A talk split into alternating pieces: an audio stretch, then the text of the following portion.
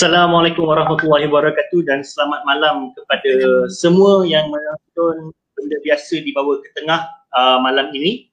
Okay, uh, malam ini kita ada uh, dua tetamu istimewa yang kita bawa uh, untuk membincangkan uh, perihal uh, tajuk malam ni. Okay, topik malam ni ialah uh, OKU 101, caknakah kita? Okay, saya memang uh, uh, kita ada hari ini ialah uh, bersama kita uh, Dr. Mas, Dr. Mas Tura.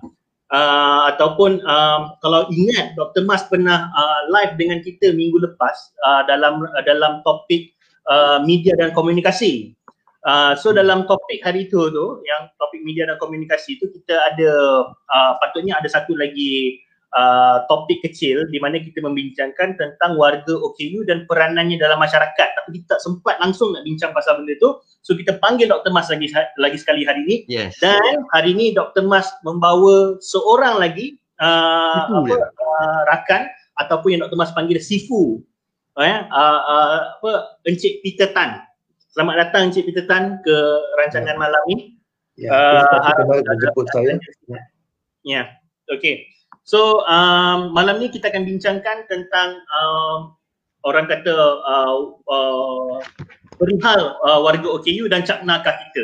Saya nak target uh, malam ni punya rancangan kepada uh, kefahaman uh, kita kepada uh, OKU, uh, golongan OKU itu sendiri dan juga cabaran uh, yang dihadapi dan juga uh, saya khaskan kepada penonton-penonton malam ini saya diminta kalau ada di antara uh, rakan-rakan yang menonton yang ada uh, keluarga, saudara uh, rakan-rakan hmm. yang dalam uh, orang kata golongan OKU tapi tak tahu nak ke mana.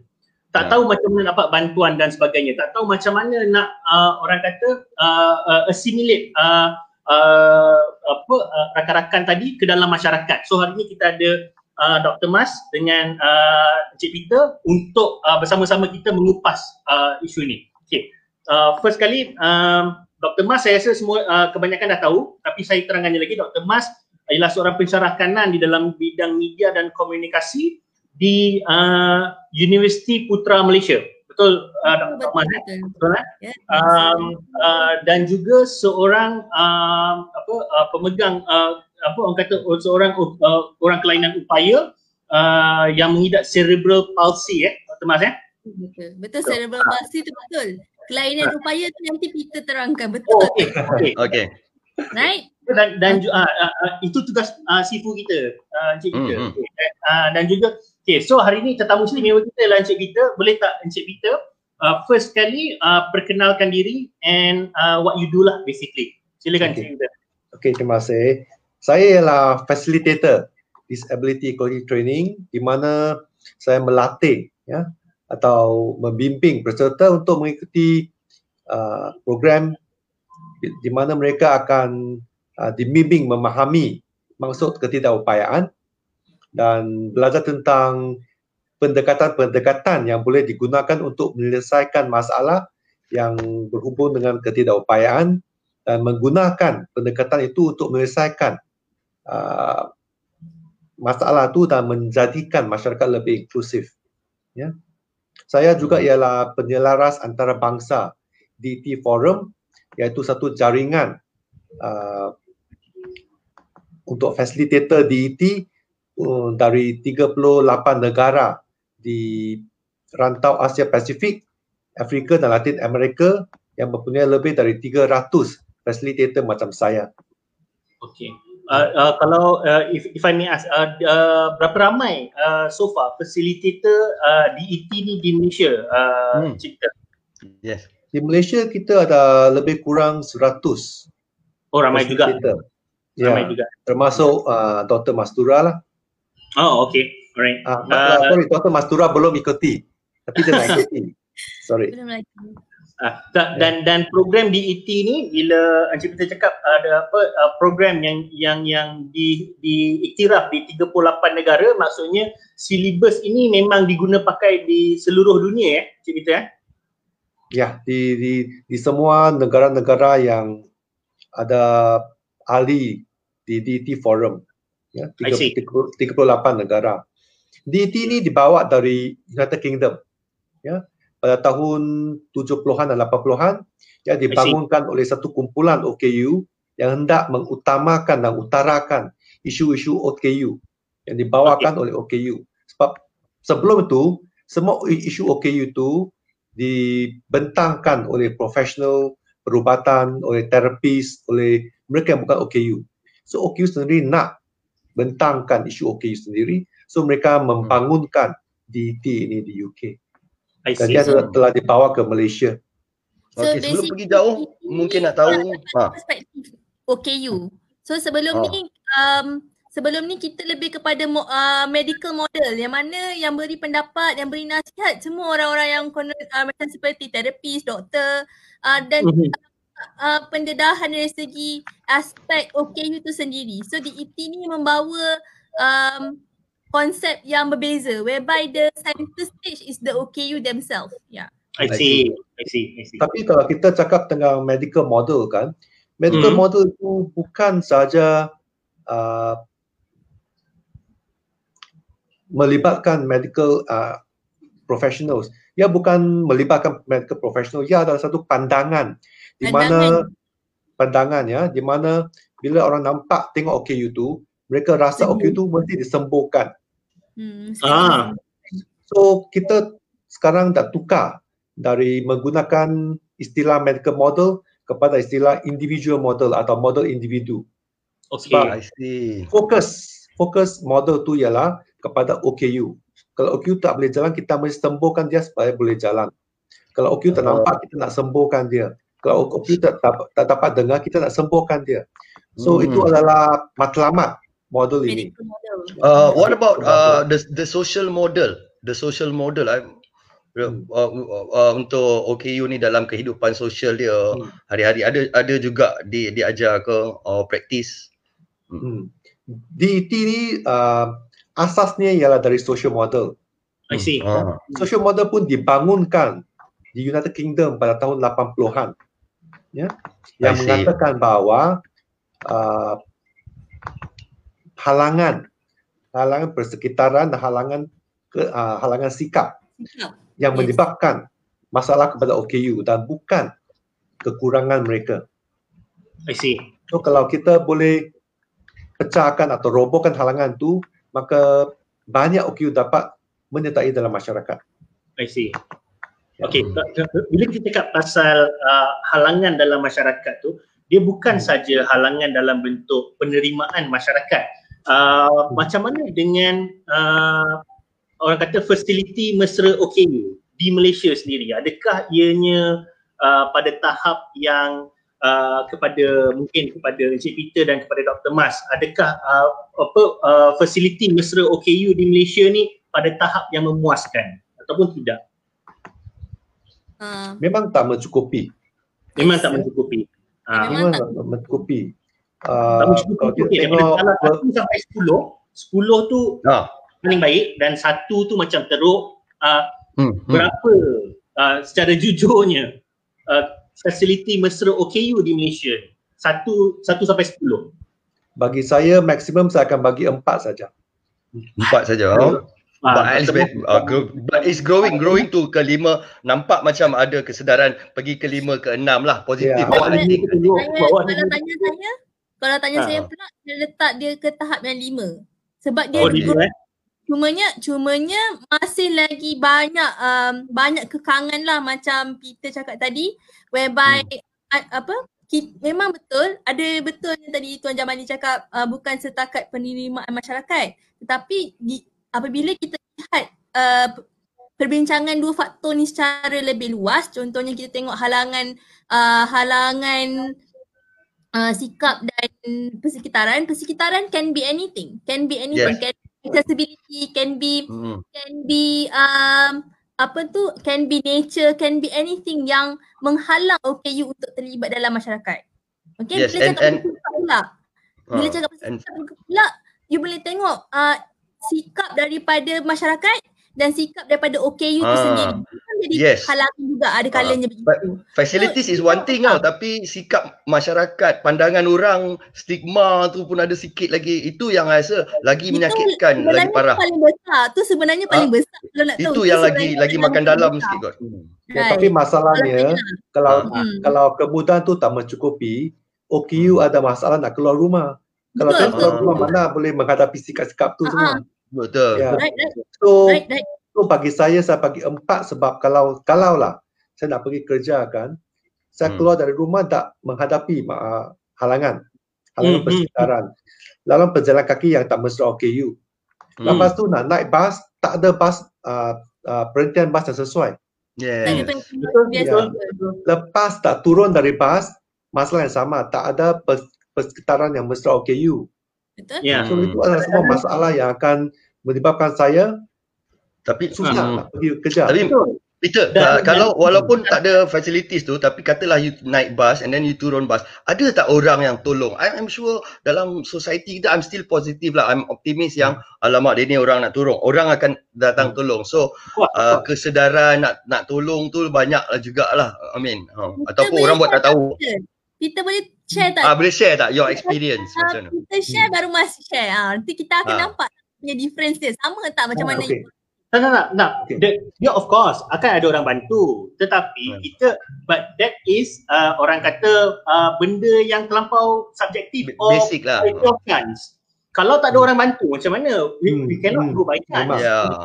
Okay, saya bagi uh, example lah. Hmm. Saya pergi ke Jepun untuk latihan selama dua minggu Okay.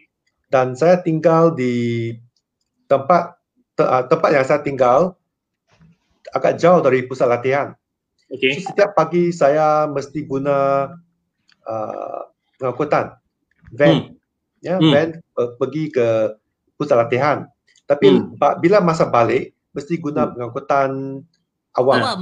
Awam. Okay. So dari pusat latihan saya pergi ke stesen kereta api itu tak ada masalah sebab tak ada halangan. Hmm. Boleh pergi dengan sendiri. Ha, Tak dengan payah lalu tangga, ada roda. jalan khas nak boleh tolak. Ada jalan, tang. Ah. ya. Hmm. Jalannya bukan jalan khas tapi jalan boleh digunakan oleh semua orang. Ya, ya, Memang ya. dia luas I Ya. dan lepas tu bila naik train Hmm. ada station master yang akan bantu masuk train. Mhm, mhm. Bila sampai stesen yang nak ditu- ditujui, satu lagi station master akan tunggu di situ dia akan bantu saya keluar. Mhm, Hmm. dan dari dari stesen sampai ke tempat tinggal saya tu memang tak ada halangan. Saya boleh pergi dengan sendiri, balik dengan sendiri tanpa bantuan orang. Hmm. Tapi kalau di Malaysia ni dari masa saya keluar rumah saja saya menemui halangan. Yeah. Understand, Ya. understand. Faham, So faham. that's the difference. Okay, uh, satu fasiliti tadi, tapi uh, Dr. Mas juga cakap pasal sikap. Okay, saya ambil contoh eh, uh, ruang pejalan kaki dekat Kuala Lumpur ni, kadang-kadang motor suka parking. Dan Yeah. kadang-kadang kalau kita nampak, kita nampak uh, kan ada tile tertentu, tile special untuk uh, golongan buta. Kan? Kadang-kadang dia parking atas tile tu. Macam Yes. mana orang buta nak lalu? Kan benda tu kan, kadang civic minded kita punya kita punya common sense pun tak ada dekat situ kan. Pejalan, ruang pejalan kaki kita pun kebanyakannya orang guna untuk parking dan sebagainya. Jadi benda tu sebenarnya sangat menyedihkan lah. Benda tu kan. So so Yeah. it goes. So uh, untuk ni kita faham lah it goes hand in hand. Satu uh, kesedaran uh, masyarakat, satu lagi ialah facility dan dia kena sama-sama benda tu dekat situ. Betul eh? Betul, betul. Okey. Hmm. Saya nak kembali kepada tadi saya ada silap sebut tentang orang kelainan upaya. Okey. Ah So, yes, apa beza? Ah Encik Peter. Okey. Um, Apa okay. Okey, bila kita cakap OKU, kadang orang macam ini nak, nak kata orang kelainan upaya ke, orang kurang upaya ke. So apa bezanya dan apakah terma yang betul ataupun Hmm. adakah dua-dua terma tu betul cuma berbeza? Macam mana tu Encik Peter? Okey, orang kurang upaya ya, istilah orang kurang upaya itu adalah istilah yang rasmi yang digunakan dalam akta OKU. Okey. dan sepatutnya semua dokumen kerajaan patut menggunakan istilah itu. Dan kita perlu gunakan istilah, satu istilah yang boleh uh, mengutarakan isu yang dialami oleh OKU. Kalau kita guna orang kelana upaya, apa kelana OKU itu? Ya. Hmm. hmm. uh, kalau kita gunakan istilah orang orang kelana upaya, semua orang tak kira OKU ke atau bukan OKU itu mempunyai kelainan upaya yang masing-masing. kelai- berlainan juga. Saya ada uh, kelainan seperti saya adalah facilitator DET. Dr. Hmm. Mas dia adalah pensyarah. Dia ada uh, keistimewaan dia. Doktor dia ada kelainan upaya. Lawyer dia ada kelainan upaya. So semua orang ada kelainan upaya. So apa akan membezakan Betul, betul. kami dari orang lain? Betul. betul. So bagi saya, kita mesti gunakan orang kurang upaya untuk tiga perkara. Ya. Pertama ialah untuk mengenal pasti masalah sebenar yang menyebabkan ketidakupayaan. Ya. Kedua ialah menyelesaikan masalah. Bila kita boleh mengenal pasti, baru kita- boleh menyelesaikan masalah. Okay. Dan ketiga ialah untuk uh, matlamat advokasi. Bila kita boleh mengenal pasti uh, ma- masalah tu, kita boleh bagi tahu mana masalah itu. Dan bila kita tak tahu tempat masalah itu, kita boleh bagi tahu macam mana cara untuk menyelesaikannya. Hmm. Hmm, Ya. hmm, hmm. So bagi saya itu penting. Istilah itu penting. Kalau kita Betul. guna bahasa yang tak berapa tepat, dia tidak akan memberitahu mana masalah itu dan kita mata orang lain lah. Semua ada kelainan upaya. Tak sama, tak, Faham. tak lain dari orang lain. kita tak sama keupayaan macam tu nak cakap tapi kenapa Peter ataupun kenapa Akta menggunakan kurang upaya tu sebab um, terdapat halangan-halangan sebenarnya yang kita telah discuss tadi yang kita telah bincang tadi yang menghalang sebenarnya ataupun dia ada impairment yang macam basically uh, apabila dia ada impairment plus dia ada halangan-halangan tu maka dia memang dikurangkan upaya atas faktor-faktor yang tersebut. Ha macam itulah kiranya kan. I Ha, see, I sebab see. semua orang ada lain-lain keupayaan. Contoh saya ada keupayaan saya sendiri. Uh, Tuan Betul. Jamali ada keupayaan sendiri. Uh, Khalid ada keupayaan sendiri. Uh, Peter ada keupayaan sendiri. Apa yang lain? Ha, macam itulah. Hmm. Dan So, itu dari segi guna- definition ya. rasmi lah. Ha, ya tu daripada kita guna- dia- Sorry. Ah. Sorry, sorry. So bila kita guna istilah orang kurang upaya, kita bukan memfokus kepada kekurangan upaya orang tu. Hmm. Tapi uh, upayanya upayanya yang dikurangkan oleh halangan Upayanya yang dikurangkan oleh halangan. dan Okay, faham, dan faham. sikap. Ah, dia, Ya. dia, dia ikat terbalik sebenarnya. And, Sebab and I think kita ikut, ya, kalau Ah. kita ikut ya tafsiran ketidakupayaan dalam Akta OKU yang mengatakan Hmm. bahawa ketidakupayaan terhasil dari interaksi antara orang kurang upaya dengan halangan sikap dan halangan persekitaran yang menyekat penyertaan penuh dan kesan mereka dalam masyarakat. Ya. Hmm, hmm. Dia bukan mengatakan bahawa kekurangan upaya OKU itu Yeah. sendiri yang menyebabkan masalah tapi Ah. halangan. Dan yang penting sekali ialah membolehkan OKU menyertai dalam masyarakat.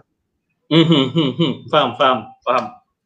Uh, dia dia Lagi. pertama ni yang yang saya nak saya nak ni lah uh, daripada apa yang panjang tadi tu saya nak simpulkan pertama dia tentang istilah ni dia penting sebab it's all about acknowledging acknowledging uh, reality and uh, the problem that exists kat situ. Tapi kalau kita cuba untuk play down istilah, kita cuba untuk memurnikan. So so dia nampak macam tak mendepani reality and orang pun macam boleh salah faham dalam perkara tersebut benda tu. Dan satu lagi ialah tentang penerangan tentang orang kurang upaya.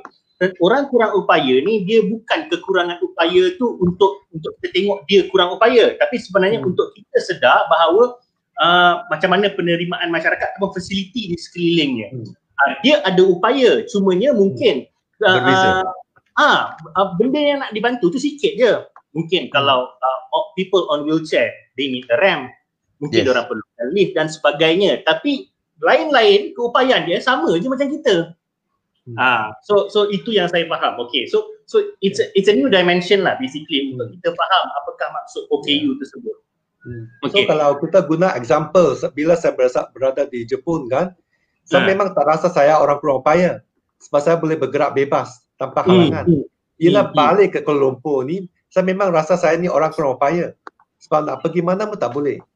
hmm, hmm, hmm. Ya, so kita nampak Faham. perbezaan apakah yang menyebabkan ketidakupayaan. Adakah sebab saya tak boleh bergerak atau sebab halangan? Hmm, hmm, hmm. Hmm. So uh, Okey. maknanya Ya, penggunaan terms yang sama uh, macam penggunaan terms tu adalah ada kepentingan dia. Macam macam saya pula uh, personally saya tidaklah kata saya anti kelainan upaya tu. Saya macam saya faham kenapa setengah orang nak menggunakan term kelainan upaya tu. Tapi Hmm. uh, sake of advocacy, for the sake Hmm. of betterment, we shall acknowledge that uh, orang kurang upaya tu is the correct term. Betul, betul. Ah term ni for the ah, people with disabilities or Ah, macam kalau kita boleh tengok. people, right? mm, kalau kita boleh tengok uh, yang uh, screen share ni uh, tentang infografik ni uh, Hmm. bagaimana apa orang kata kita kita sebagai Yes. masyarakat perlu memikirkan dia punya flow Ah. perjalanan tu ke mana dan sebagainya dan bagaimana untuk memudahkan. Yes. Ah. kalau satu je tak ada, kalau bus tu je tak ada, dia orang tak lagi gimana lah. Kita kena faham Ah, that Yeah. uh, they bukan. need all. Yes. Ah. Yes, yes, yes. Sekarang kita dah Saya banyak bas bas mesra. OKU Hmm. Hmm. ya. Tapi walaupun ada bas mesra OKU, tapi bus stop tu tak mesra OKU. Betul. Walaupun ada bas, OKU tak boleh gunakan bas tu sebab tak boleh naik bas. Ya. Betul. Hmm. Okey lah, tapi tapi kan um, maybe benda ni uh, mungkin saya nak ketengahkan sikit uh, di mana uh, penggunaan istilah ni uh, contohnya adakah kelainan upaya ataupun kurang upaya. Sebenarnya dia partly uh, apa orang kata uh, subconscious uh, manusia juga. Dia bila bila kita bercakap tentang orang OKU sebab sebelum ni uh, sebelum saya dengar penjelasan Encik Peter uh, saya pun tak nampak dimension di mana uh, kita kena nampak orang kurang upaya ni sebenarnya uh, ku- kurang upaya dia sikit je sikit je tapi yang lain semua keupayaannya sama. Uh, tak, that, so apa yang masyarakat fikir bila nampak uh, bila dengar orang kurang upaya dia macam ada satu rasa awkward dia rasa macam uh, uh, nak tak tahu macam mana nak react ataupun uh, macam mana nak uh, especially macam nak jaga hati lah ni ni ni ni saya cakap terus terang eh untuk masyarakat Hmm. eh katanya dia nak jaga hati macam mana so so they come up with terms untuk macam mungkin water down sikit uh, bunyi dia so they go to orang kelainan upaya tapi istilah tu sebenarnya banyak membawa lagi banyak masalah sebab Hmm. dia tidak me, me, me, apa orang kata fokus kepada isu kat Hmm. situ. So so Hmm. uh, benda tu ialah satu perkara yang uh, tema, uh, yang hari ni saya pun dapat oh okey faham benda tu dekat situ. Okey. So, kalau saya boleh share screen saya tunjuk uh, persekitaran di di perbezaan di antara Jepun dengan Boleh Malaysia. boleh tak? share screen. Oh, boleh ada option Ah. untuk uh, share screen dekat situ. Kat bawah tu I think ada Ada button. ada. Kita Ah, kat belah screen tengah ya. on on the on the on the uh, middle part Bawah. kat bawah you can Ah share screen. tu dekat Hmm. ada Okey. mute cam share screen. Okey. Okay, in the meantime, okay. Mas Tura nak tanya, ada masalah in terms of uh, registration tak? Uh, mungkin ramai orang OKU, tapi sebab dia tak register, jadi kita kerajaan pun tak tahu bilangan OKU ni berapa banyak. Mungkin ada Ah, betul, tak nak. Hmm. Betul. Mungkin. Uh, Hmm. Macam ni eh sebab saya uh, pernah salah satu daripada saya punya projek, uh, projek Hmm. rinti saya pada tahun 2012. Um, pernah saya interview pegawai JKM eh. Um, masih lagi ramai OKU yang tidak berdaftar dengan JKM. I see, I see. Ada Ha. banyak sebab lah kenapa mereka tidak berdaftar. Ah, jadi bila tak daftar ni Daftar jadi tu macam-macam sebab lah. Ada sebab uh, diorang, ada sebab diorang rasa macam uh, jauh, prosesnya susah um, dan macam-macam sebab lagi lah. Alright. Ada yang I malu, see. ada yang ada yang malu tau, ada yang malu dapat kat tu, uh, ada yang malu dapat kat OKU lah macam eh tu. kat OKU ni ramai nak sebab semua nak parking kat depan supermarket. Ada. Ada yang Kalau malu. kita kalau kita ikut uh, statistik Who Report on Disability ya, dia Ha. mengatakan bahawa 15% dari penduduk dunia atau 1 bilion orang mengalami Hmm. ketidakupayaan. 1 Oh. bilion orang. Ramai. Kalau kita ikut uh, kalau kita ikut peratusan tu di Malaysia Ha. kita sepatutnya ada se- 4.8 juta OKU. Kita ada Tapi- 14 ribu je. Kita ada 14 ribu je. Saya tengok data. Ha. Uh, setakat ni kita ada 555,996 orang yang berdaftar dengan JKM sebagai OKU. So dalam 556,000. Ribu. Banyak lagi lebih kurang 2 juta Ya, lebih. so- Oh. Itu adalah dalam 1.7% saja. Ya. So itu jauh berbeza dengan anggaran who report on disability ya uh, yang yeah, mengatakan yeah, 15%. Yeah. Hmm. Jauh tu beza dia walaupun jauh, kalau kita jauh, jauh, jauh. Ya. Dan sebab-sebabnya telah diberikan oleh Mas lah tadi. Ya. Hmm. Malu lah. Tak yeah. tahu mana nak pergi daftar. Uh, uh, jauh, so malas. Hmm. Uh, okay. I nak tanya soalan sikit. Um, members yang malu ada eh, ahli family OKU ah, things like that uh. lah. Right. Uh, hmm. Sekarang ni with this uh, pandemic and economic difficulty semua orang tengah pening kepala ni. Tapi kalau macam mana pula dengan uh, impact dia dengan golongan AKU ada lagi susah ke do they really need help they um, I don't know I honestly don't know maybe you on the circle you know other people yang really really need help ke maybe we, we can know lah kan sebab sustainability is also an issue nak cari makan nak cari duit ni also I pun tak tahulah macam mana honestly maybe can share sikit lah um, I share dulu Peter pasal nanti you sambung ya, eh silakan Alright, hmm. so basically um, orang lain, orang yang bukan OKU baru terasa uh, ter, terhad semasa uh, semasa PKP.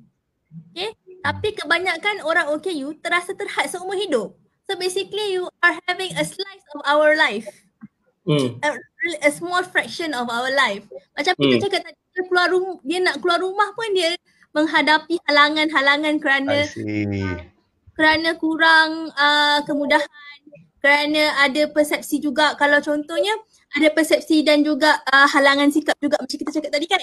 So you just imagine apa yang kita hadapi PKP ni for uh, for, for the months that we have we are having um basically um kebanyakan orang pun dah experience burnout, ada orang experience stress, ada orang experience depression. So the same concept yang okay you dah dapat experience for almost their whole life.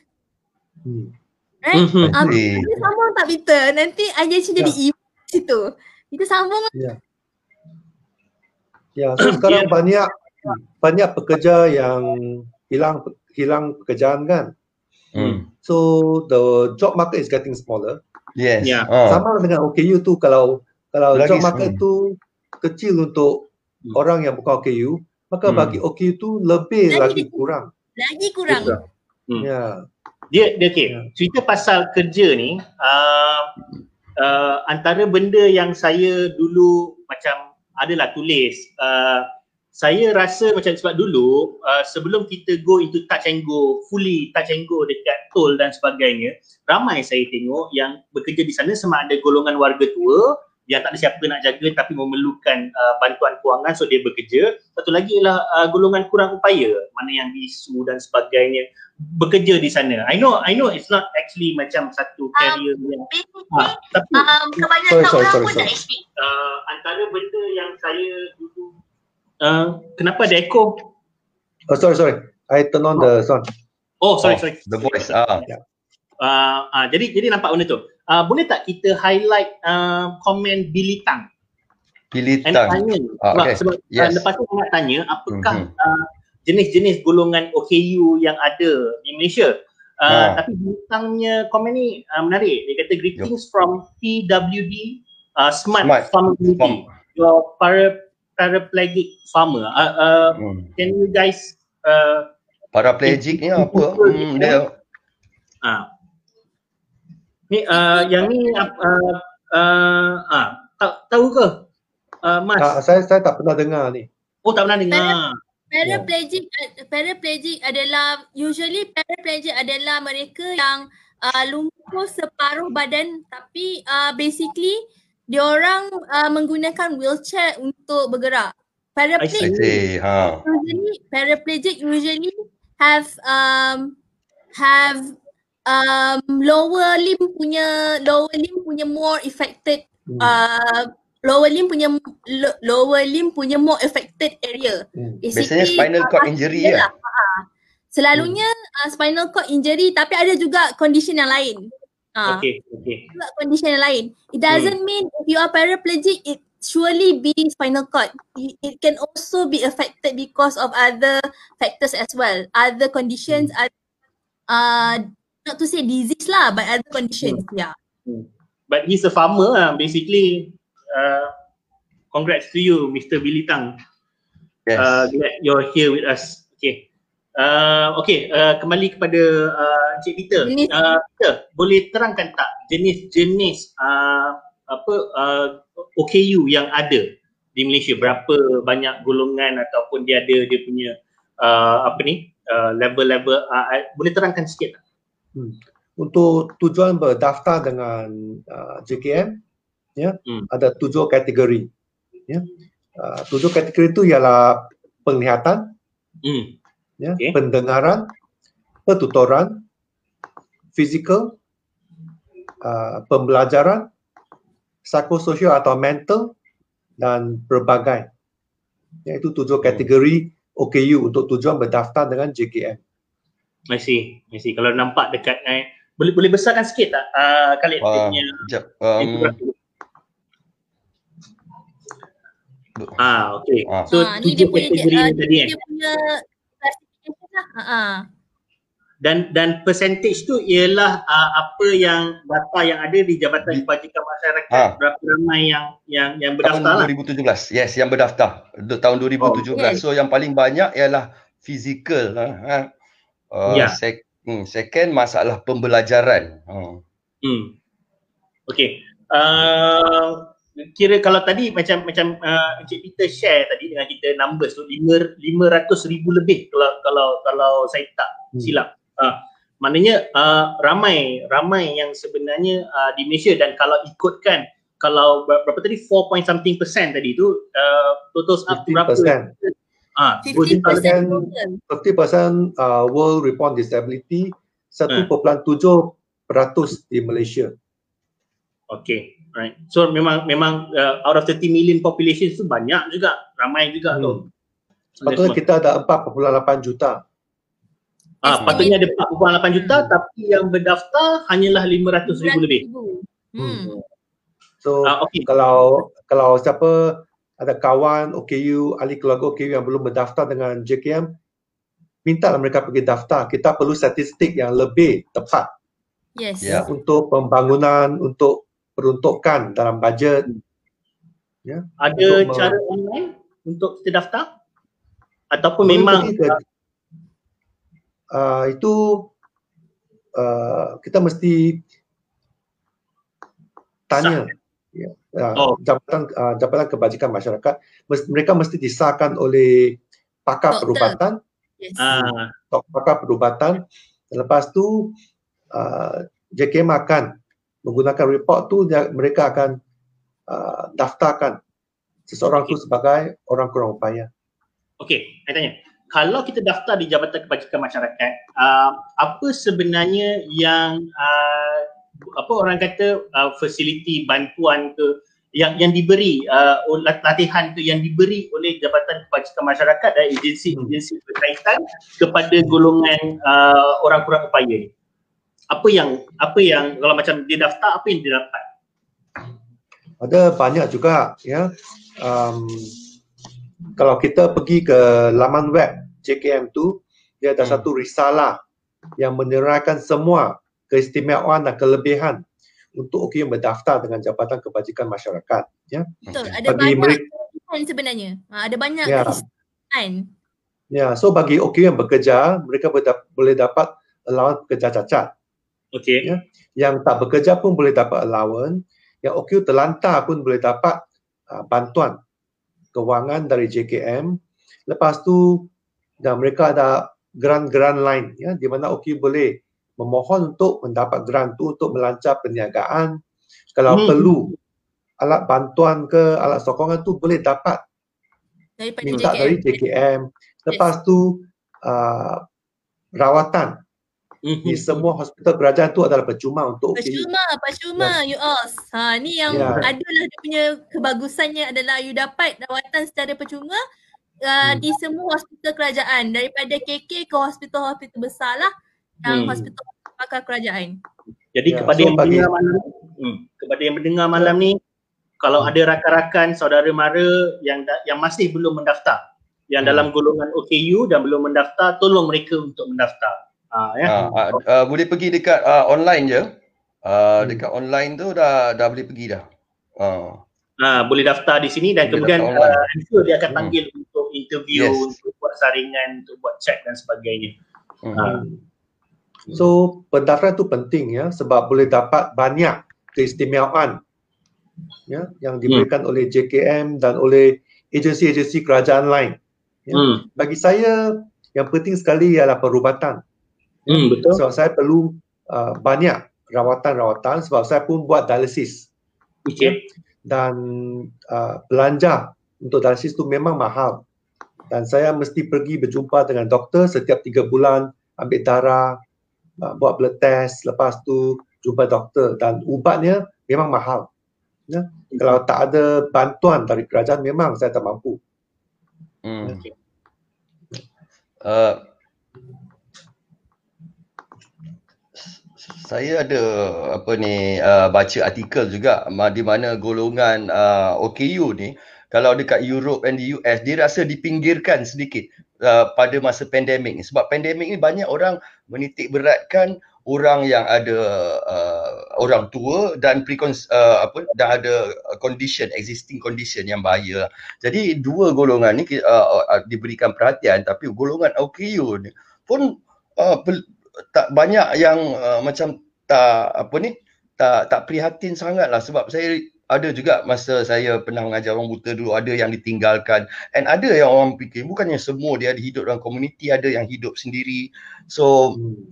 ma so ini saya rasa kita kena some sort of uh, kena ada communicate uh, or how you rasa kita boleh bantu orang yang terpinggir lagi ke golongan ni especially during pandemic ni macam you kata kalau orang hmm. biasa tak ada kerja orang OKU lagi lah susah nak cari kerja. Hmm. Ya, OKU pun termasuk dalam golongan yang berisiko tinggi. Jadi, ya, sebab kita juga ada uh, banyak masalah kesihatan. Ya, number that's number one. Dan hmm. kedua ialah that's why kita perlu statistik yang lebih tepat yeah. untuk hmm. memberi bantuan ya yang fokus kepada OKU yang perlu bantuan tu. Kalau tak ada hmm. statistik yang betul, di mana JKM hmm. nak bagi bantuan, di manakah kita dapat peruntukan. Nah, kalau kita statistik okey yang kurang tu mungkin peruntukan tu juga kurang. Betul? Ya. Betul. Ya. So it's important kalau perlu mintalah mereka yes. pergi daftar. Ya. Sebab hmm. pula uh, So sesiapa yang yes. perlu bantuan penting, jangan segan penting, penting. pergi, pergi uh, approach uh, JKM minta uh. bantuan. Setelah masa pandemik ini terutamanya. Ya. Yes. yes. Hmm. Kalau NGO pula ada tak NGO yang betul-betul aktif on on on disable ni NOKU ni? Uh, apa nama um, uh, any NGOs that you think can you know really supportive out there? Hmm. Banyak juga OK uh, NGO OKU yang boleh membantu. Ya. Hmm. Kalau berdekatan dengan rumah ada kawan yang join NGO tu boleh minta mereka kenalkan Yes. yes. It's important to to jangan tinggal sendiri and uh, yeah. dalam persekitaran uh, uh, reach jangan out mengisahkan sendiri dari masyarakat. Yes. penting tu. Hmm. Okay. Uh, ada soalan lagi uh, ada. Uh, on to next question. Okay. Uh, Peter, uh, baga- uh, in your opinion, uh, bagaimana uh, macam mana uh, rakyat Malaysia ni kita nak didik dia supaya lebih cakna hmm. dan lebih prihatin terhadap cakna ni prihatin eh? Cakna ni ah, prihatin uh, ambil, ambil tahu. Ambil tahu, ambil tahu. lebih tahu lah. Lebih tahu, lebih tahu. Dan prihatin terhadap OKU macam macam mana? Macam macam mana kita nak kita nak didik masyarakat? Adakah hmm. through pendidikan dekat sekolah ke? Hmm. macam mana? Ya yang penting sekali ialah masyarakat uh, jangan ang- anggap ketidakupayaan itu sebagai masalah orang lain. Ya. Mm-hmm. Sebab sesiapa pun boleh mengalami ketidakupayaan. Ya. Ada yang dilahirkan ya dengan kekurangan. Betul, ada betul. orang macam saya ya pada pertengahan umur tu dapat kemalangan dan mengalami ketidakupayaan ya dan juga warga mas pada usia tua tu mereka akan mengalami kekurangan dari segi fungsi penglihatan pergerakan ya hmm. so semua orang pun mungkin berpotensi menjadi OKU basically ya hmm. akan yes, mengalami that's right ketidakupayaan oh, so dan kita juga perlu ingat Malaysia menuju ke negara warga Negara tua. Negara warga tua. tua. Ah, Ya, aging pada tahun population. 2000 30,000 di mana 15% warga kita adalah orang yang berusia uh, 65 tahun ke atas. Ke atas. So kalau kita tak menjadikan masyarakat inklusif, tak memberi sokongan, tak memberi Hmm. uh, kemudahan yang sesuai, banyak orang akan merasa Susah. ma- akan mengalami masalah untuk menyertai dalam masyarakat. Mhm. Termasuk mereka yang belum Jadi mengalami okey. ketidakupayaan tapi pada masa depan akan mengalami ketidakupayaan. So Hmm. Ketidakupayaan itu bukan masalah orang lain, itu adalah masalah semua orang. Kita perlu menjadikan masyarakat itu untuk kesejahteraan semua orang semua orang supaya pada masa yang kita perlukan tak sedia ada kemudahan dan sokongan Hmm. untuk mereka yang perlukan. Dan benda ni yang agak, macam ya. Ha. dan benda ni agak Macam- kelakar untuk kita Ah, silakan silakan. macam mana kita nak uh, tingkatkan keprihatinan uh, dan Ya. kecaknaan ataupun awareness uh, masyarakat kepada golongan OKU ni sebab seingat saya lah tim Paralimpik kita antara yang terbaik dunia betul lah Yes, yes. ha, kan dan dan, dan bila bila uh, every time Paralimpik uh, Ha. apa uh, Kita banyak gol. Kita Olimpik biasa kita tak dapat. paling powerful and, Hmm. and masyarakat masa tu oh seronok apa benda semua ada lah Yeah. star Lepas tu lupa. yang lahir masa uh, Paralympic Yeah. tu kan and benda kan. Tapi macam for a country yang did Hmm. well in Paralympics and and nampak everyone suka untuk kesedaran tu macam kurang tu macam agak kelakar lah juga sebenarnya kan. Hmm. Ha, benda tu dia macam jadi one one time event je. Ya Kan? macam Ah. macam like uh, kalau lagu-lagu tu contohnya macam lagu-lagu tu macam one hit wonder je. Oh bila menang uh, macam benda je betul. one hit wonder. Ya. Ha, ha. Yalah, biasanya bila kita buat sesuatu aktiviti kita tak ingat tentang OKU. Ya, we always at the lowest list of the prior, in the list of priority.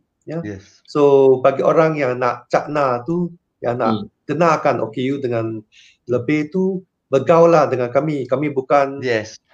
uh, memerlukan apa-apa kemahiran untuk berinteraksi dengan OKU. Ya. Hmm. So uh, bila nak sembang dengan OKU, sembang seperti sembang dengan kawan. Hmm. Tak hmm, ada hmm. kemahiran yang khas untuk Hmm. berinteraksi dengan kami. Hmm. Ya. Dan ya, seperti yang te- kita dengar tadi kan, Hmm. kalau kita boleh buat kesedaran Hmm. dari masa sekolah, Hmm. mungkin orang ramai ya akan lebih menerima OKU sebagai sebahagian dari masyarakat. Hmm. So kalau bolehlah kita wujudkan lebih banyak sekolah inklusif di Hmm. mana Okay, macam ni uh, eh. murid OKU dapat Hmm. bergaul dengan murid Hmm. yang bukan OKU. Hmm. Supaya mereka tak rasa kekok Oh, bila yes. nampak OKU di di masa depan. Okay. Right. Ya. Ya. Okay. Ah. Setuju Dan- sangat, setuju sangat dengan uh, Peter punya suggestion uh, to have inclusive school. Okay, Hmm. saya share lagi saya punya pengalaman dekat Australia eh. Hmm. Uh, dalam sistem Australian uh, punya education, there is thing as inclusive school whereby um, typical children um, attending the same school, pergi sekolah yang sama dengan uh, pelajar OKU. Dan Hmm. mereka tidak diasingkan, macam mereka tidak diasingkan dalam kelas yang berbeza. Sekiranya hmm. dia orang punya tu sama. Kognitif macam mana you belajar exactly kalau you boleh faham benda yang sama, um, Bo- you masuk bo- dalam aliran yang sama. Hmm. Yes, dia macam kurang pengasingan. Macam kat sini kita nampak lebih ketara pengasingan tu berlaku. Tu pun kalau mereka uh, dapat pulang ke sekolah. Okay, contohnya tadi Peter cakap, okay dekat dalam bila kita discuss tentang OKU ni ada dua senario. Di mana macam Peter, uh, beliau uh, kiranya uh, men- menjadi OKU, OKU kerana kemalangan. Man- Manakala saya pula uh, jadi OKU daripada lahir. Macam based, based on congenital punya reason. So Okay. um, uh, basically nak cakap pasal pendidikan ni adalah sesuatu yang sangat mencabar terutamanya kepada Hmm. mereka yang melalui ataupun uh, jadi OKU sejak kecil. Hmm. You just Hmm. imagine um, Hmm. sepatutnya dia kan dia kan selalu menggunakan tagline macam education Hmm. for all. Tapi Hmm. sebenarnya adakah ia betul for all? Question Hmm, mark. hmm. Yes. Hmm. Dan dan okey, uh, saya nak kembali kepada right. So uh, perkara-perkara macam perlu diambil kira juga. Okey, dan saya nak kembali kepada macam apa yang kita cakap tadi, macam satu ialah uh, macam mana kita memberi layanan kepada orang kurang upaya ni uh, untuk uh, kita melayan mereka uh, seperti manusia lain. Tapi kadang-kadang uh, I, uh, uh, I have to be honest with you Peter. Dia macam uh, uh, bukan mudah. Uh, sebab okay, gitu, eh. Ah, tak mudah sebab saya kalau saya tengok kan a group of uh, orang kata OKU uh, yang yang ada uh, bisu dan bila orang guna sign language tu kan I tak boleh I tak boleh stop to stare sebab memang menarik macam mana dia orang borak kan pakai sign language and yang paling best dia bila dia orang borak I tengok dia borak dengan orang depan dia tapi orang depan dia tu tengah makan macam tak tengok pun Relax ke? yang Ha, relax ke? Ha. tapi dia faham tapi dia boleh sambung borak I macam how I macam "Weh, best gila kan benda tu kan that's powerful yeah. uh, satu lagi ialah macam uh, saya dengan wife punya uh, apa uh, uh, yang, yang yang selalu urut kami ialah seorang buta. So memang uh, uh, dia pun uh, tak langsung menunjukkan uh, apa orang kata dia punya confidence level dia punya cara interaction. Dia tidak menunjukkan langsung yang macam dia ada kekurangan. Dia memang macam biasa je dia dah, dia dah hafal sekeliling dia. Dan paling best dia pegang je uh, apa orang kata badan kita tu dia dah tahu dah mana yang sakit yang benda tu so sebenarnya uh, uh, satu kurang uh, tapi it heightens benda lain dia, dia punya dia punya senses yang lain so uh, sebenarnya uh, orang kurang upaya ni dia mungkin kurang upaya pada satu tempat tapi dia sebenarnya hebat pada tempat lain yang kadang-kadang kita pun tak mungkin capai tahap tu. Okey, Hmm. uh, kita ambil satu soalan boleh tak? Yang ni saya rasa dia menarik. Uh, yang tu, uh, My Soap Gaming tu. Dia tanya soalan ni, soalan ni menarik. Dia kata yang minta derma, bukan, yang bawah. Jan. Okey. Uh, ya, dia, dia bawah tu dia kata yang minta derma dekat kedai Ah, makan okey. siapa jaga? Yang OKU Oh, penglihatan. ini ini aku boleh jawab, aku tahu. Sebab dia memang sindiket. Benda ni memang sindiket. Ha. Dia memang sindiket tapi dia orang duduk kat rumah tapi sindiket ni yang akan ambil daripada rumah and bawa. So dia orang bahagi duit tu 50% uh, orang yang bawa tu dapat, 50% lagi orang yang buta tu dapat. But rather than dia tak dapat terus, dia dapat something. This one aku dapat cerita uh, that, uh, from ni. Sebenarnya, would you call it syndicate? Betulkah dia syndicate ke Yes. ataupun ada setengah tu macam jiran sebelah rumah ke yang tolong ke? Mungkin uh, I'm, I'm sure uh, uh, Encik Peter dengan Mas mungkin Ah, pernah yes. counter benda ni. Is it a syndicate ke? Is it memang macam uh, diorang cari duit lebih ke ataupun memang uh, dia bagi tahu jiran ke kawan ke eh tolong aku Possible jual- juga. Ha. Hmm. tu macam mana? Silakan Mas. Based on my experience, based on my experience, it can be both. Sebab you case tu you tak boleh pukul rata. Ya, Case tu ya. you tak boleh pukul rata. Memang Betul. ada yang terlibat dengan sindiket, you call Hmm. it sindiket tapi sebenarnya dia nak cari rezeki saja. Yes, Ada sama 50-50 juga. Rather than dia Yes. duduk rumah tak ada siapa nak bawa Yes. kan. Tapi ada juga genuine case yang mana um, kiranya sama ada jiran ataupun ahli keluarga sendiri yang bawa. Dan ada Aha. juga case ada juga case yang saya jumpa dan memang um, kira caught right handed lah sebenarnya orang yang dibawa tidaklah pun buta pun. Jadi Oh. benda macam tu benda tu sebenarnya kira mencalarkan memberi persepsi yang kurang baik lah kepada Hmm. mereka yang kurang apa Hmm. eh, masalah Hmm. penglihatan. Tetapi macam saya cakap, you tak boleh pukul rata semua kes. Dia based on Yes, one yes, yes. on one on one. case by case lah. Ah mungkin Ha. pengalaman lain Okay. lah. Ah, mungkin kita ada pengalaman lain. Ha. Tapi saya Saya rasa you tak boleh pukul rata.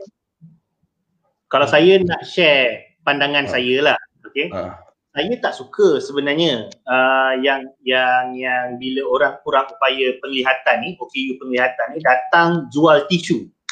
Uh, sebab bila saya makan, kedai kedai makan sediakan tisu. So bila saya uh, uh, beli tisu, sebenarnya dia bukan membeli tisu.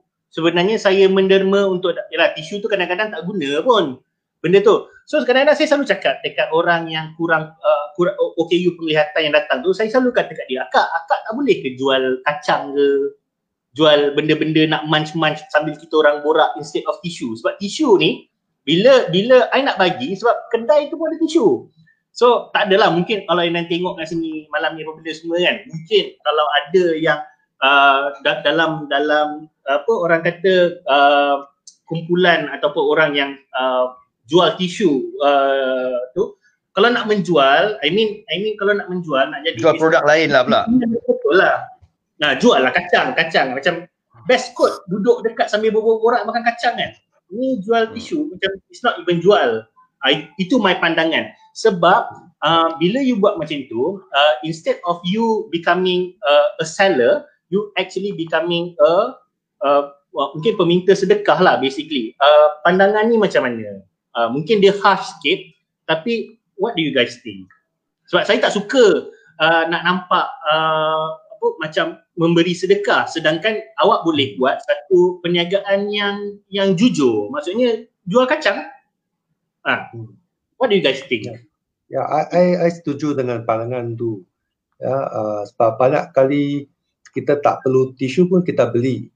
Hmm. sebab dia dijual oleh kayu tapi bagi saya lah ya pandangan hmm. saya hmm. uh, kalau kita boleh memperkasakan OKU kita hmm. bagi mereka kemahiran yang mereka boleh gunakan ya untuk men, men- menjanakan lebih yes. banyak dari apa uh. yang mereka right. lakukan sekarang tu bukan lebih baik ya so yes, yes. that's why we need statistik kita Betul. mesti tahu yes. siapa yang perlu bantuan kita yang siapa yang perlu kemahiran dan kita memperkasakan mereka sebagai mereka supaya mereka ada kemahiran yang boleh digunakan untuk menjana lebih pendapatan. Pendapatan. Betul betul. Betul betul. Betul Peter. Uh, saya pun nak tambah sikit eh. Di JKM kita ada pegawai-pegawai ataupun um, trainer yang kita panggil job coach. Job coach ni dia provide uh, dia provide training, dia provide macam like a one to one coaching to OKU yang nak bekerja. Tak kira lah apa apa juga kerja, apa juga kemahiran yang bersesuaian dengan kemampuan dia. So that hmm. dia tak nak dia tak perlu nak jual tisu maybe you know hmm. he um, orang ni dia boleh um, dapatkan kemahiran-kemahiran tertentu contohnya mengurut ataupun uh, bidang perniagaan yang lain tak hmm. semestinya jual tisu sebagai contoh lah right hmm. sebenarnya je that kemudahan cuma hmm. uh, daftar boleh lagi uh, tanya lebih lanjut kepada pejabat uh, pejabat-pejabat JKM dan uh, find out more about it sebab perkhidmatan tu memang ada memang ada untuk you guna memang ada oh. untuk di di di basically untuk dinikmati lah untuk digunakan untuk para OKU sekalian macam saya rasa macam sayang lah sekiranya uh, inisiatif ni tidak di di di di war-warkan. Ha, diwar-warkan sebab banyak orang tak tahu. Hmm, uh, hmm. Actually macam uh, function job coach. Uh, lepas tu ada lagi lah beberapa lagi inisiatif yang membantu untuk uh, OKU ni lebih ada banyak skill. Uh, yes, ada ada insentif juga daripada apa ni Kementerian Sumber Manusia juga. Uh, so dia ada untuk galakkan uh, kerja uh, dalam ikut akta OKU uh, So dia ada galakan untuk uh, uh, OKU lah. So and ada tax incentive, uh, re- company registration. Is, uh, adalah juga insentif uh, untuk orang OKU kat sini. Yang ni untuk uh. syarikat ke untuk pekerja? Untuk pekerja untuk dan juga untuk syarikat, syarikat. pekerja. Hmm. Ha, ha, kan benda ni patut war-warkan. Benda ni antara yang bagus. Maksudnya syarikat-syarikat ha. yang menerima OKU bekerja dia boleh dapat tax incentive dan sebagainya. Ha. Yeah. Okay. So kalau kita uh, company yang bantu OKU untuk habilitasi, rehabilitasi ni semua, so dia ada ada kelebihan uh, government ada bagi. Ha. It's quite uh, detail juga lah. Impressive. Aku baru tahu lah tadi aku search. Ha, ya, ya, ya. Hmm. Encik Peter ada apa nak tambah sebelum ha. I pergi? Yes. Ya. Yeah. Ni uh, soalan daripada Zulhafi Zulkifli. Dia tanya, currently currently ataupun before uh, pernah tak ada kempen daftar OKU secara besar-besaran?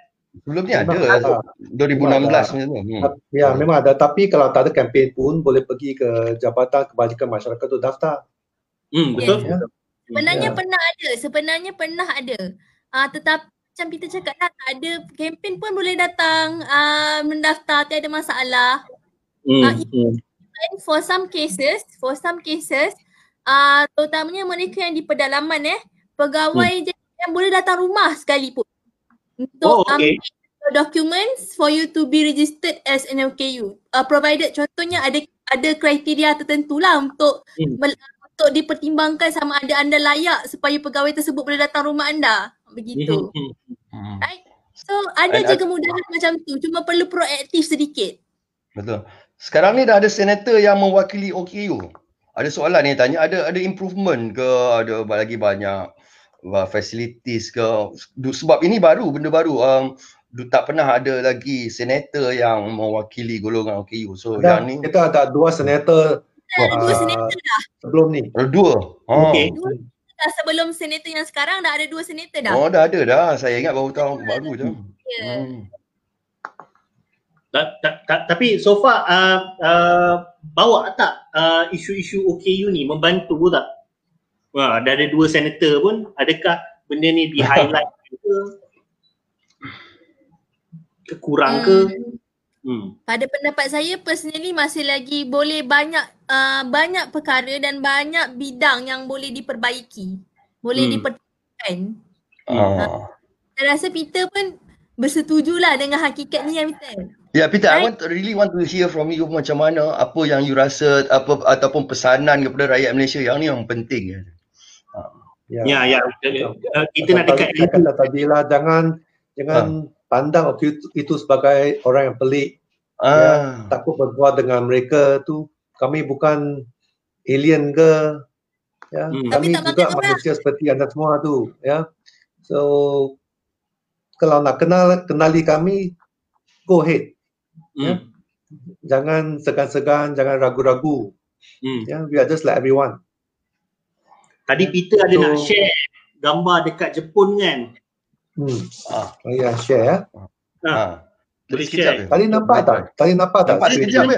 Nampak sekejap lepas tu you stop I think. ya sebab kita belum sampai kan Ah, ah. Boleh kita share? So yang ni ialah gambar masa saya pergi ke Jepun. Yang ni tahun 2016. Ya. Ah, okay. Okey, Kita boleh buat loading. ya. Alright, nampak. Ah. So kalau kita tengok gambar ni saya besarkan ya. Kita tengok Hmm. gambar ni. Lalu pejalan kakinya luas. Hmm. Dia ada lalu untuk orang buta. ya, Lalu yang ber- berwarna kuning itu. Hmm, Ada pengguna kursi roda itu saya. Oh. Ada yang guna bicycle dia boleh guna. Hmm, Ada ibu yang tolak pram hmm, dia boleh guna. I ada-. Orang dewasa yang bawa luggage dia boleh guna. Hmm. Dan yang cantik sekali ialah di laluan pejalan di laluan uh, pedestrian itu ya. Dari laluan pejalan kaki ke jalan raya itu dia rata semua dia tak ada uh, curb. So kalau guna kursi roda tu tak payah takut boleh jatuh depan. Sebab dia Hmm. semua rata. Rata je, dia rata je. Ah seamless. Yes. Ya. Nampak So tak oleh sebab ah, tu dia? Ha. ya. Hmm. Oleh sebab tu kalau saya nak pergi mana-mana itu memang tak tak menjadi masalah. Saya boleh pergi dengan sendiri. Tengok dalam gambar ni saya boleh bergerak dengan sendiri. Hmm, Tapi hmm. bila balik ke KL ni, ini yang saya Oh. alami. Ini di luar rumah saya saja. Yang ni baru di Baru depan rumah suai. Nak turun Hmm. bawah rumah je dah dah, dah Ya, susah. yang dah. ni di, baru diubah suai. Lorong Hmm. dua, uh, jalan dua lorong dia lebahkan jadi lorong empat, uh, empat lorong. Tapi lorong pejalan kaki tu macam ni lah. Macam mana Ah, OKU tak- nak gunakan. Macam mana nak Oh. lalu? Betul lah. Ada Ah, pilih tak, bomba, ada tangga, ada Betul lah. kabel, ada tiang lampu. Hmm. Saya tak Ada pernah macam-macam perasan benda ni. tak pernah So, perasan benda ni guna- sampai tunjuk. Hmm. Ya, so saya terpaksa guna jalan. Hmm. Yang Cuba ingat, cuba lagi. tengok, gambarkan. Kalau kereta tak tampak saya, dia langgar saya, apa akan terjadi kepada saya? Hmm. Hmm. So ini adalah satu um, example ya, satu siapa yang Penting. terang Yang, yang yang menunjukkan engineer, engineer JKR Dan jelas, jelas. Ha. kalau kita boleh ya Yes. membuat persekitaran itu mesra OKU tak ada halangan, memang OKU boleh lebih berdikari, boleh lebih Yes. produktif dan boleh menyertai dalam masyarakat dengan lebih berkesan. Betul, betul. Yeah. Dan okay. dan dan add sikit, saya nak add sikit je, sikit boleh, je boleh, saya boleh, nak. boleh. Sila, okay. sila. Uh, kalau kita tengok gambar Peter tadi eh, you tengok dia punya kelebaran uh, kelebaran uh, laluan pejalan kaki. Uh, lepas tu you tengok memang uh, sesiapa pun walaupun dia tak guna uh, wheelchair tetapi basically uh, ibu bapa yang ada anak kecil guna pram boleh guna orang guna uh, basikal boleh guna so nampak tak dia hmm. punya perbezaan dari segi mindset dia dia gunakan yes. universal dia guna yeah. konsep universal design where hmm. everyone is accessible lepas tu tak adalah pula macam contohnya uh, kalau lihat di situ lagi uh, boleh lihat di mana um, macam you don't have to compete for your space. It is given to you. Semua orang boleh guna, semua orang boleh lalu. Kalau kat hmm. Malaysia on the other hand, dah lah banyak halangan and you have to compete juga with other people. Right? Yeah. Kadang-kadang hmm. orang pun abuse uh, ke kemudahan OKU OKU yang sedia ada. Dah lah okay. memang tak masih ber, masih kurang dan sometimes kita kena compete dengan able body people hmm. uh, just because they don't have the awareness and the courtesy for not using the facilities. Yes. Kan? Itu halangan sikap. Ya. Sikap Sebab kalau di Jepun tu saya jarang jumpa kereta pak hmm. atas dalam dalam pejalan kaki. Mereka tak hmm. salah gunakan kemudahan tu. Ya. So di Malaysia banyak kali tengok kereta pak atas dalam pejalan kaki itu, OQ tak boleh guna, orang yang jalan kaki pun tak boleh guna. Hmm, betul. Hmm. Betul. Uh, cuma sekarang saya rasa ada satu sikit uh, just nak add, anak uh, saya bawa anak saya pergi supermarket. So dulu zaman kita kecil, saya kecil tak ada parking khas untuk OKU. So when my daughter tanya, ni untuk apa? So ini untuk orang untuk orang OKU, so dia orang boleh parking kat sini.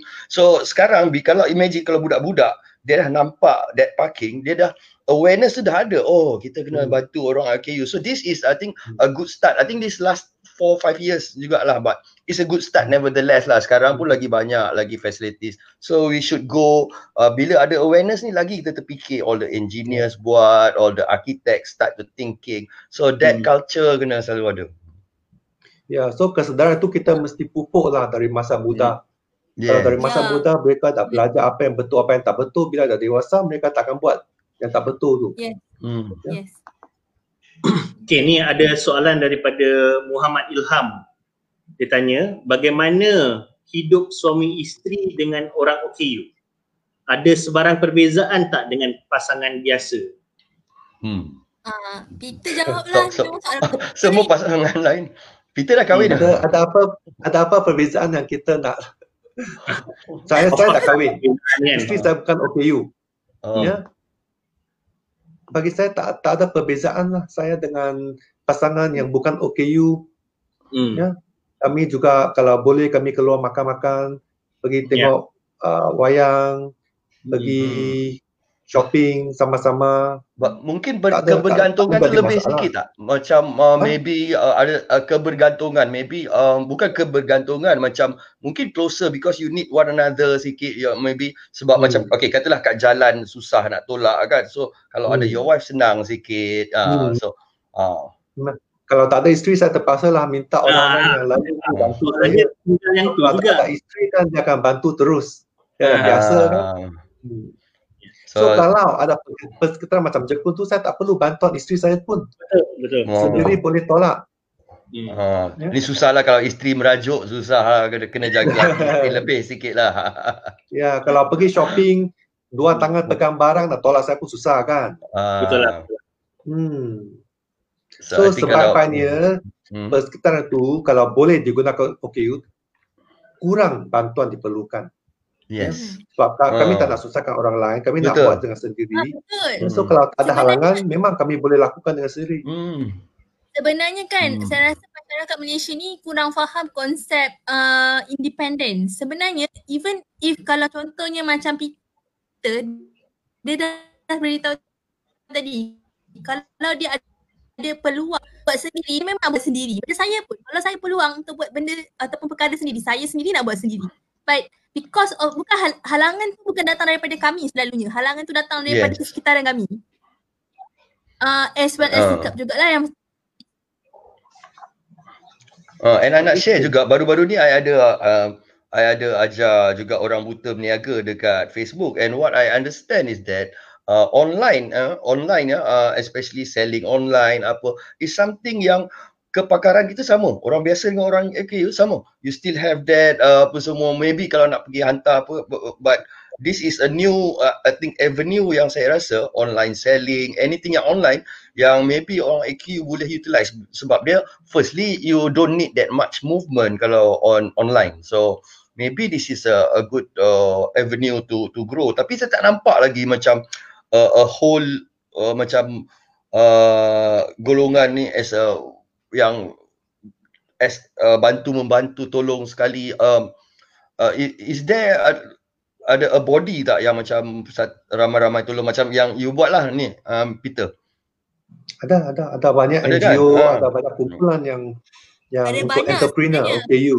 hmm. ya kalau search di Facebook di internet banyak juga ya. Oh, ya. banyak social enterprise lah huh? Ya. rajin sikit lah dia ada ada juga social enterprise yang memang support OKU yes. which means hmm. untuk orang yang jual tu semua OKU ejen-ejen dia semua OKU memang ada Hmm. Kalau ha, you tengok Starbucks, Starbucks uh, dia ada uh, barista yang pekat tu.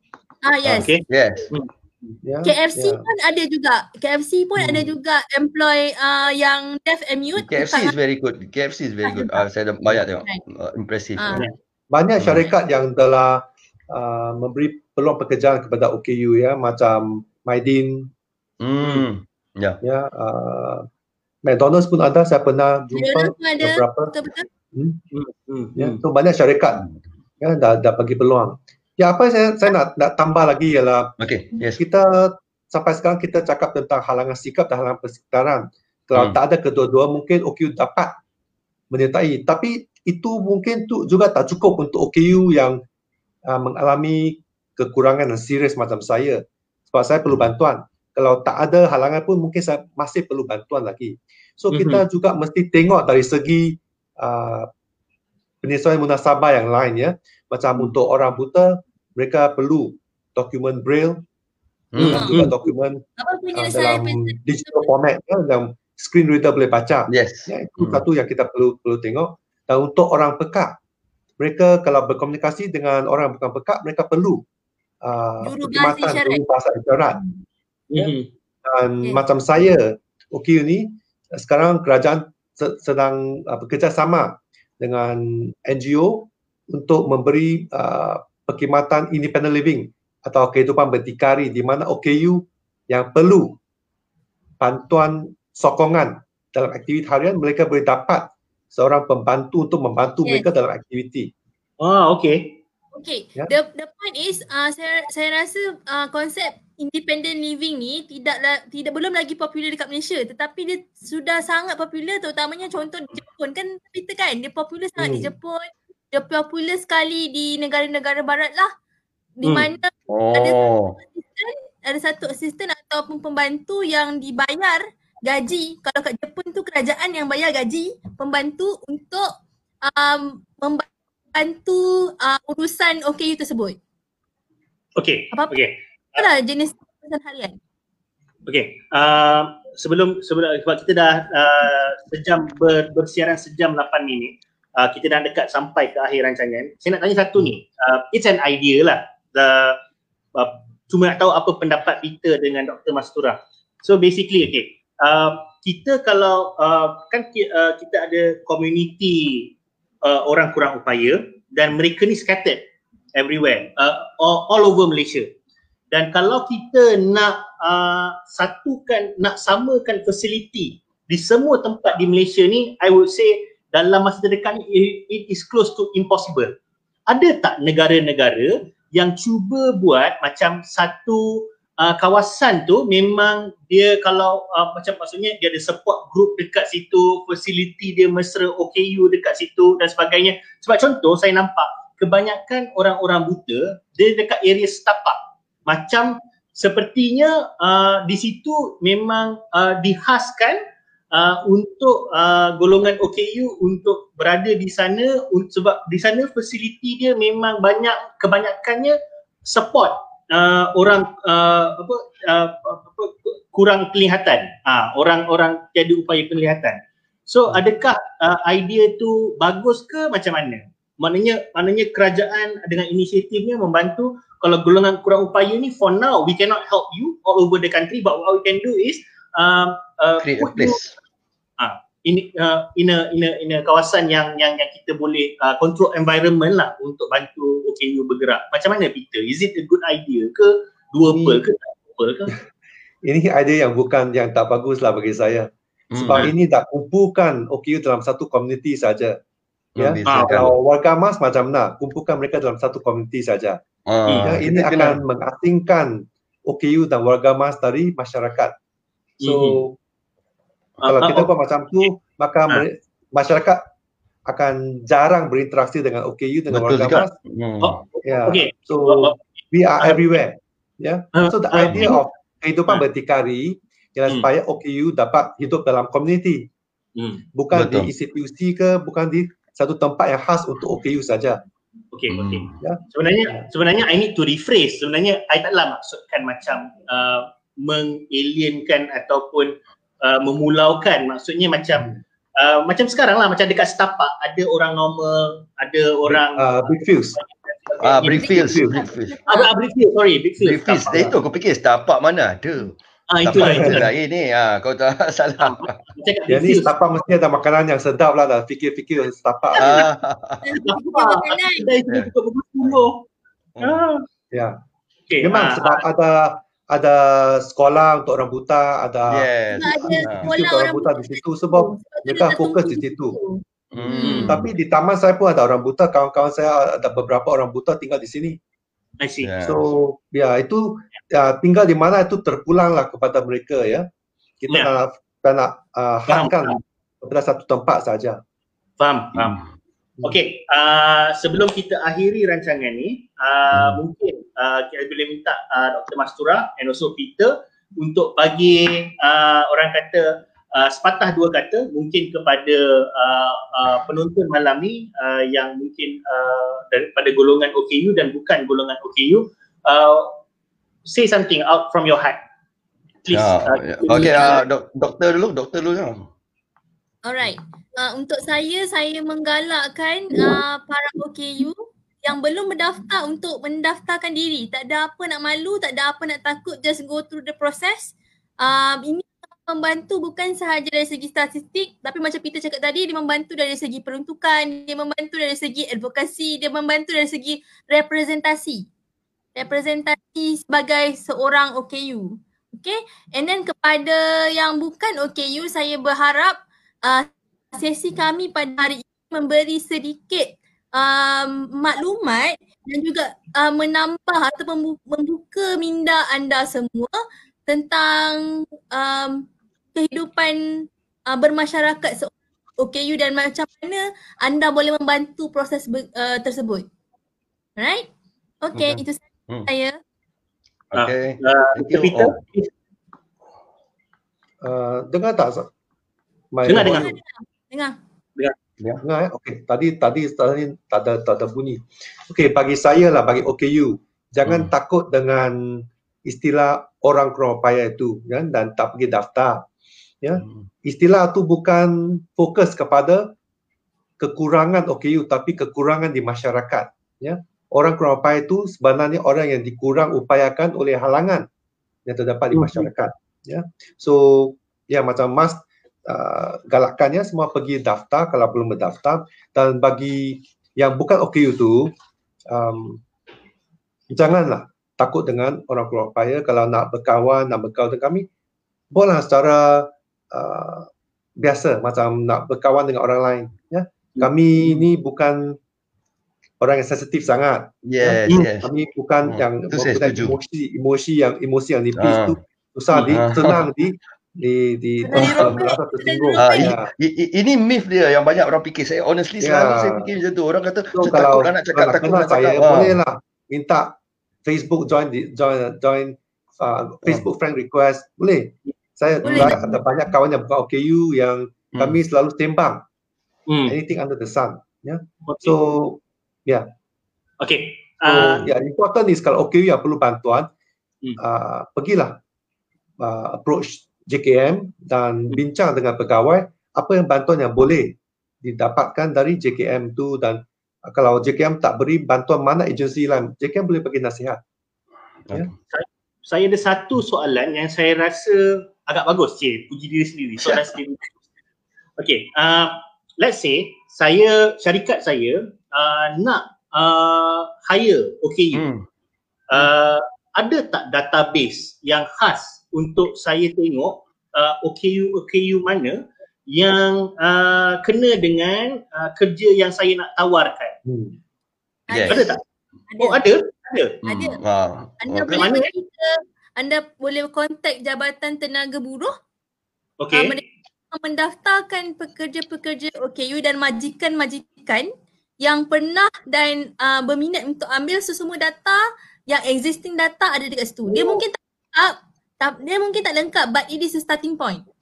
Oh, ada, ada. Okay. So kepada uh, majikan-majikan yang uh, tengok malam ni, uh, kalau daripada sejam kita berborak ni tadi anda rasa macam eh uh, I want to help and I want to uh, hire an OKU. Uh, so boleh pergi kepada Jabatan Tenaga Buruh dan tanya kepada mereka dan tengoklah mana of course kita nak tengok hmm. uh, siapa yang sesuai dengan apa kerja yang yang yang kita nak tawarkan okay let's let's hmm. do our part and let's help ya ya untuk yeah. untuk majikan uh-huh. ada banyak keistimewaan juga untuk mereka uh, mendapatkan pekerja OKU ya yes. Hmm. boleh dapat potongan cukai cukai dapat potongan cukai dari segi menambah baik kemudahan dalam uh, premises mereka tu semua ada banyak keistimewaan dan boleh dapat banyak potongan cukai dan juga insentif dari kerajaan hmm. yang okay. bila menggaji OKU. Sebenarnya okay. tadi ada dokumen yang Cik Khalid share tadi kan yang ada satu whole dokumen tu that's ah, the yeah. foundation that's the foundation of the document basically. So kalau nak okay. tahu data boleh uh, majikan-majikan ataupun para pekerja OKU sendiri yang nak mencari kerja uh, boleh go through JKM ataupun boleh juga go through Jabatan Tenaga Buruh untuk apply for a job or to offer a job. It, okay. it works. Okay. Ah, both ways. Okay, that's good. That's good. At least kita boleh bantulah. Ha, pasti. Hmm. Uh, so kita dah sampai ke akhir rancangan. Saya ingin mengucapkan terima kasih banyak-banyak kepada yes. uh, Dr. Mastura dan juga Encik Peter kerana hmm. sudi Thank you, bersama kita selama ya, sama-sama. berkongsi pengalaman, uh, berkongsi uh, ilmu baru dan juga berkongsi orang kata awareness. Uh, saya rasa ini antara perkara paling penting yang yang yang kita nak wujudkan dalam sesi malam ni. Terima kasih Encik Peter. Terima kasih ya, Dr. Okay. Baik, ah. Assalamualaikum. Terima kasih. Baik. Okay. Uh, dan kepada yang menonton, esok uh, rancangan kita uh, di dalam benda biasa di bawah ke tengah, kita akan bercerita tentang uh, peluang menembusi pasaran luar negara. Okay, uh, waktu okay. yang sama 9.30 hingga 10.30 uh, again terima kasih kepada semua um, segala yang baik itu datang daripada Allah yang buruk yang terkasar bahasa yang terlepas kata datang daripada kami sendiri uh, terima kasih kepada semua. Sekali lagi Assalamualaikum warahmatullahi wabarakatuh dan selamat malam. Okay. selamat malam. Baik. Okay baik